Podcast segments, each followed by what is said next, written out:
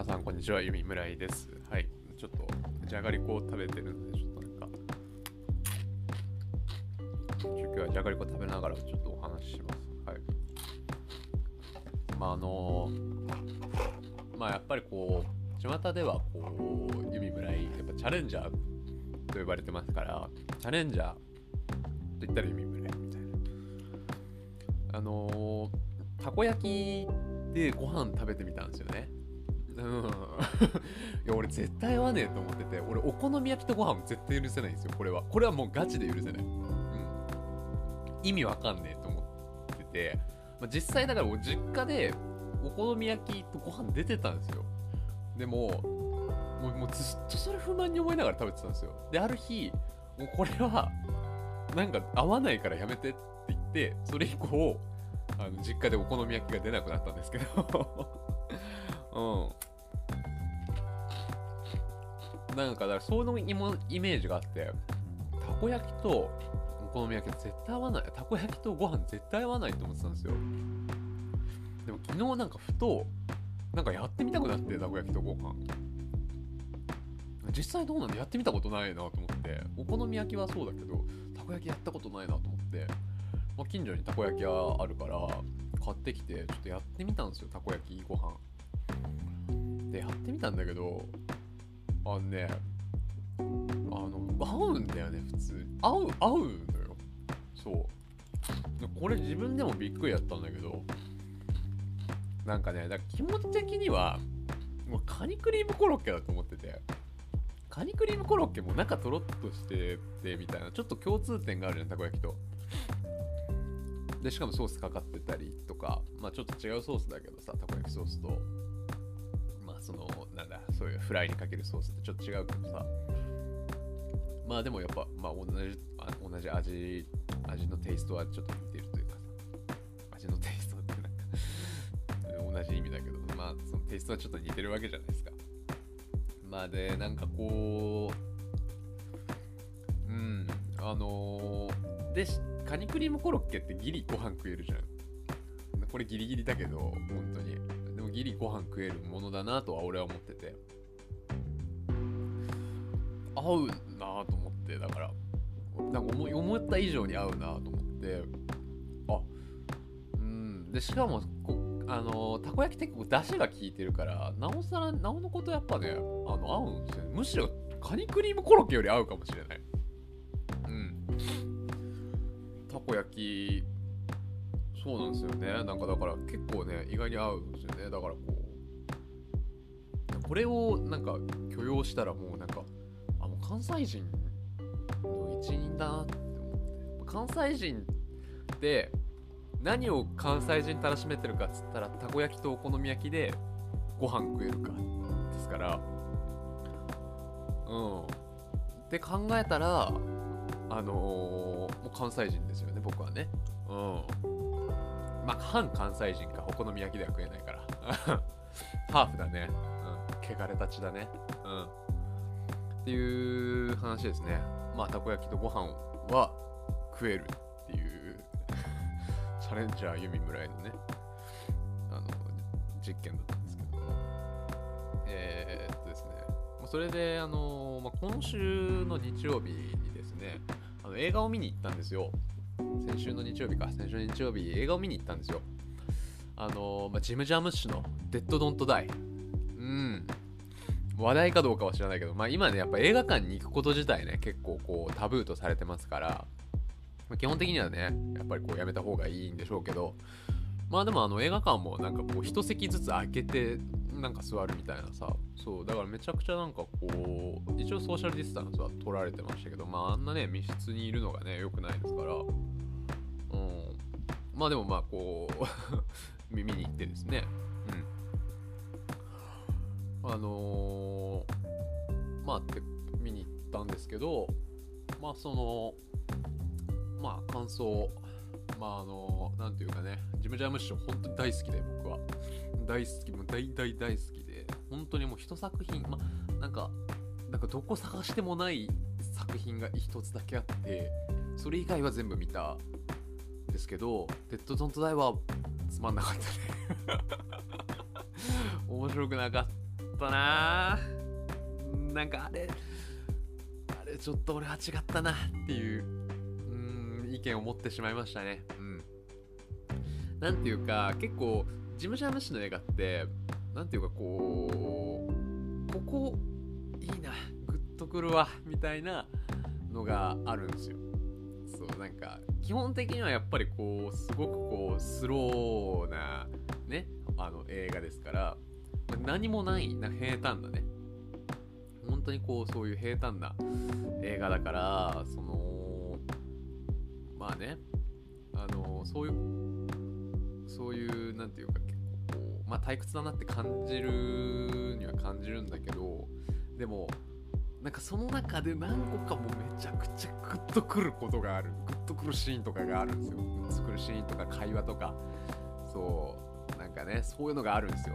ジム・ジャムッシュって。それがもうもうなもう絵も言えぬ良さみたいなのがその中にそのそこに絵も言えぬ他には変え難い良さみたいなのがあってもう大好きだなって感じるんだけどあのー、なんかドデッド・ドント・ダイはなんかなかったなっていう感じで印象を持っちゃったね。うん。なんかうん。いややっぱりまだ2日前ですけど見たの、覚えてないというかそういったシーンあったかな。ないなみたいな感じなんですよね。結局。うん。まあだからちょっと期待しすぎちゃう。まあでもそういうこともないか。なんかね。うん。まあそんな感じですよね。なんかね「オンリー・ラバーズ・レフト・アライブ」っていう、まあ、ヴァンパイアのね映画もあるんですけどジム・ジャームッシュの。あのねそれもねなんか割とそんな感じだったんですよね。なんかだからジム・ジャームッシュねいや人間撮ってた方がいいのかなって俺は思っちゃいましたけどね。うんなんかうんなんか結構ね多分好きなんだけどだろうけどね。ヴァンパイア映画撮ってゾンビ映画撮ってみたいな。多分そういうのは好きなんだろうけどうーんなんかねそうだね。微妙に俺は好かまあこれネタバレまあネタバレっていうネタバレもないんですけどあの映画に。なんかねちょっとねこうメタ的なことを話すんですよね。なんかこう主人公とまあその主人公警官2人がさそうなんかだからその警官という役をやっているアダム・ドライバー、えービル・マーレイっていうなんかそのメタ的なちょっとこう場面があるんですよ。うん、アダム・ドライバーなんアダム・ドライバーは全部もう、ね、その物語の全部の題をもらってるのにの俺だけは、まあ、ビル・マーレイはなんか自分のセリフがあるところしかもらってないよみたいな。いジムあの野郎俺どんだけ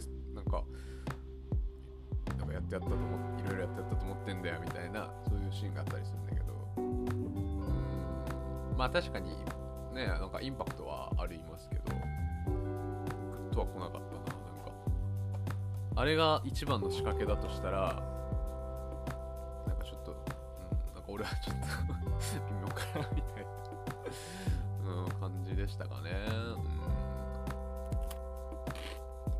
うん。まあ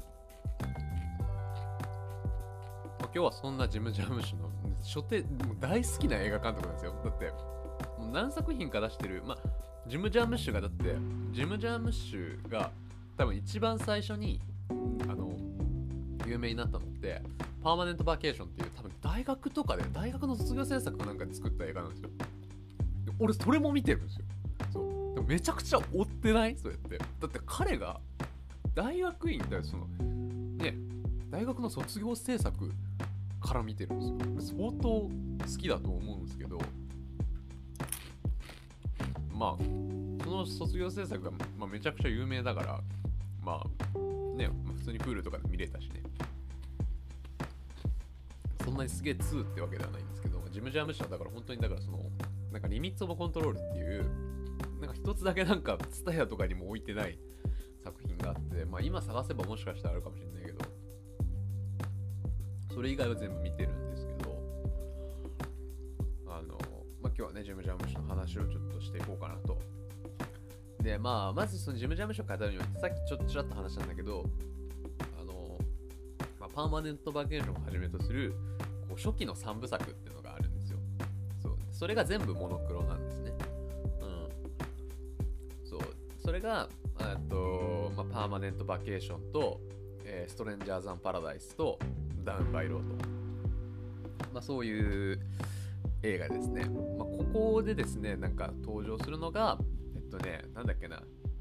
ルー・リードとかなんかねデッド・ドント・ダイにも出てたけどあのね名前なんつったっけな、えトム・ウェイツね。そうトム・ウェイツはまあ有名な歌手らしいんだけど俺はこの映画で知ったから なんとも言えないんだけど。なんか有名な歌手とからしくて。ジョンジョン・ルーリーか。そう。ジョン・ルーリーっていうなんかこれはサックス奏者の人かなんか。だからすごいねあの音楽なんですよね。なんかそう彼のなんかその創作の原点って。すごいねそのジョンジム・ジャームッシュ自体がすごいロックとか好きらしくて。そうそうそう。なんか音楽家の友達が多いんですけど。そう、まあ、その2人が結構出てる。まあ結構出てるっていうのはパーマネントバケーションには出てないけどストレンジャーズ・アン・パラダイスと、まあ、ダウン・バイローには出てると。で俺ダウン・バイローがねもう死ぬほど大好きなんですよ。うんダウン・バイローはもうなんかだからさっき俺が言ったそのジム・ジャームッシュの良さ。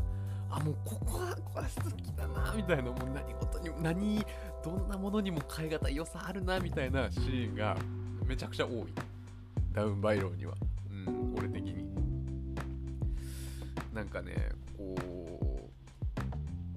そうこのダウンバイローって映画はなんかそのジョン・ルーリーまあそのなんかねなんか主人公2人いてそのもう1人がなんかすごいこうラジオの DJMC なんだけどもう落ちぶれた、まあ、ラジオの MC と。でなんかこうおなんか付き合ってた彼女とかにも捨てられて、まあ、うまくいかなくてこう別れてでなんかこう飲んだくれてたらなんかでお金もなくてみたいな。でなんかそのちょっと変な仕事紹介されてそれやったらちょっとその運悪く警察に捕まっちゃってえー、まあ、えーなんだ監獄に行くと。まあつまり刑務所に行くと、うん、でもう一人の主人公がまああのまあヤクザみたいなね。なんかちょっとこうあの売春とかでこうちょっとお金を生計を立ててるような、まあ、人ででなんかちょっとこう変なやつに逆恨みみたいなね逆恨みってまあ変なやつにちょっと恨まれててでそいつからちょっと話を持ちかけられてそれをなんかねその時だけちょっと信じちゃったんですよね。そう。それでなんかこうそのなんかいい、まあ、いい女いるぜみたいないい女いるからちょっとこの部屋行ってみなよみたいな。そう。でその部屋に行って行ったらそこにバーンってこう警察突入してきてその女の子を見たら12歳ぐらいのもうすごいねもう小学生ぐらいのこう子供だったと。でお前逮捕だっつって。要ははめられるわけだよね。そうそのそいつに。はめられてって、まあ、刑務所に行くと。で、まあ、その2人が出会うんだけどどうも折り合いがつかないというか、まあ、そこで、まあ、一緒の部屋になるんだけどね。一緒の部屋になるんだけどどうもこう仲が悪いんですよね。なんかそう全然こう折り合いが合わないというか。そう。でもなんかそこで、まあ、2人でこう監獄に入ってた時にもう一人陽気なイタリア人がやってきてそのイタリア人が、まあ、ロバルト・ベニーっていう結構有名な人なんだけどあのーそいつがまたこうなんだろう仲悪いってことをなんか全然察しないというか、まあ、わざと察してないのか分かんないけどこうなんかねすごいこういいキャラなんですよねそいつが。なんかそういうお二人の気まずい感じ二人の仲悪い感じをなんかこうものともせずなんかこうなんか冗談とか言ったりしてみたいな。で3人でちょっと一緒になんかしようよみたいな2人仲悪いのにそういうことを言ったりしてみたいな。だからそのなんか滑稽な感じとかがもう非常に素晴らしいと。でその3人がなんかなんやかんやでこう脱獄してでなんかこうそっから旅をするみたいな話なんだけどもうこれはいいんだよね。なんかそのロバルト・ベニーニのイタその陽気なイタリア人っていう役がもう最高に素晴らしい映画ですこれは。そうだね。こう、まあ、ダウンバイローは本当正直結構昔の映画だけど1986年の映画だから結構ね、まあ、昔の映画だけど本当にこれはもう最高ですね。うん。なんかねあの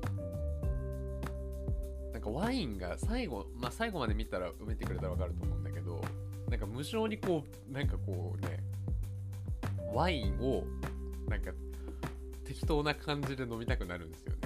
そうなんかなみなみワイングラスについてこうみたいなもう水みたいに飲むみたいななんかそういうのをやりたくなる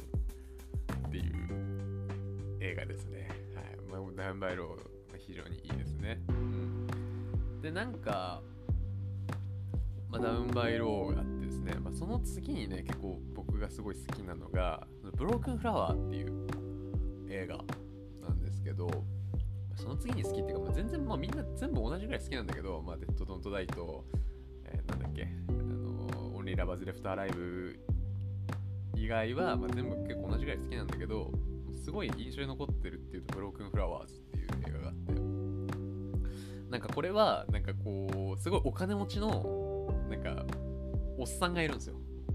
お金持ちのおっさんが主人公で、なんかコンピュータービジネスかなんかで、なんか大成功した、なんかお金持ちのおっさんで、昔はすげえモテてたんですよね。で、今も結構若めの彼女がいるんだけど、それに振られて、なんかこう、ちょっと昇進気味というか、そう。そこになんか、一通手紙が届くんですよ。で、なんか、まあ、あなたとの子供で19歳の子供がいますみたいな。なんかすごいモテモテモテで、そいつ、昔から。そう、だから、その、しかもな、なんか、だから結構いっぱいね、彼女がいるわけ。その中の一人が、なんか実は妊娠してて子供がいて今19歳の子ですみたいな。そう。で、その、なんかその手紙をもらって、最初はまあなんか気にしてなかったんだけど、なんか隣のなんか陽気な黒人家族がいて そいつにもう猛プッシュでお前探しに行けと。いや、お前探した方がいいみたいな風に言われて、で、探しに行くみたいな映画なんだけどなんかねすごいいいんすよね。やっぱりこう昔のさ昔付き合ってて別れた彼女だからみんな気まずいんすよ会うと。みんな気まずくて。でもなんかねなんか殴られて気絶みたいなこともなんか殴られたりみたいなこともあってそうなんかね非常にいいんですよね。でそれに対してなんだろう子供は事情を知らないわけですよ。そう。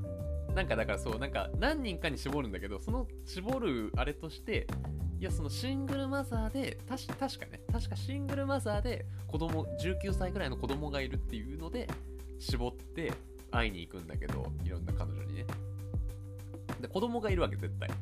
そう。なんかねその子供は何も知らないからなんか結構そのフランクに話しかけてきてちょっと仲良くなったりみたいなことがあってでお母さんとはでも気まずいみたいななんかそれそういうなんかちょっと関係性みたいなのがすごく面白くて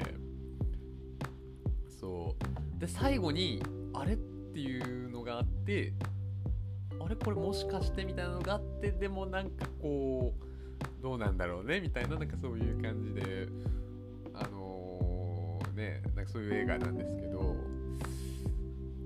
まああのねなんかだからその気まずい感じあのお金持ちでさ女にモテてみたいなまあ言ってしまえばねなんかすごいなんかすごい安直なあれだけどまあなんかこう成功してる感じするじゃないですか。でもなんかもうずっと気まずそうなんですよね。なんかすげえ幸せって感じはないんですよその主人公に。うんなんかその感じがああなんねえみたいな。うんまま、自分はもう正反対だからわかんないけどなんかこういう人でも悩みはあるよねみたいななんかそういう感じですよね。なんかすごいこう人生って感じがして非常に良かったですねこの映画。でね最後にやっぱこう話したいのがパターソンなんですよね。パターソンね大学生の絵見た映画の中でほぼほぼほぼまあジムジャムシの映画は全部大学生の時に見てますけどパターソンはマジで良かったっすね映画館で。初めて映画館でジムジャムシの映画見て。なんだろうななんかこうすごいさやっぱりこうもう1週間の話なんですよねあれもね。確か。でほぼ同じ行動するんですよ。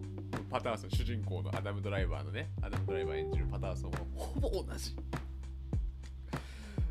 行動するんですよ。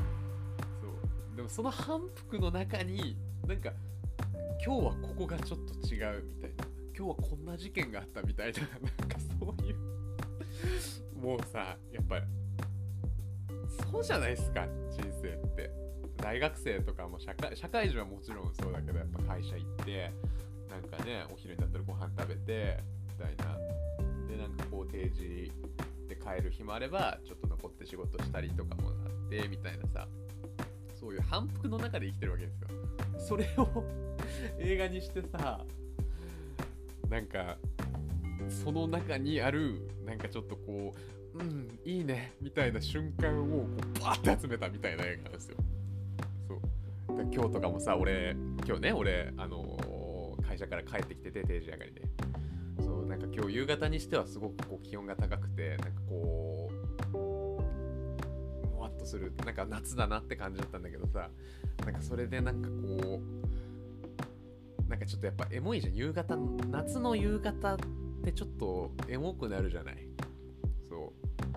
なんかやっぱ子供の頃この感じになるとまだ遊びたいなみたいなあの気持ちとかが蘇ってくるみたいななんかまあそういうなんだろうななんかねそのそう感じてることってこう日常の中でなんかすごいいいなって感じるじゃん。そう感じれることが。そう。それが詰まってるのパターソンにはね。そう。これすごいねもうね大好きなんですよねパターソンねなんかこう自分が生きてる今この日常でさえもうんなんかいいねって思えちゃうようななんかそういう魔力がある素晴らしい映画だなって思いますねパターソンは。うん。特にだからまあ結構多いけどあのーそのジム・ジャムシの映画では特にオチがあるわけではない。そう。でも素晴らしいんですよ。だって人生オチないじゃん。ね。人生オチないやん。そう。それが人生なんだよ。っていうね。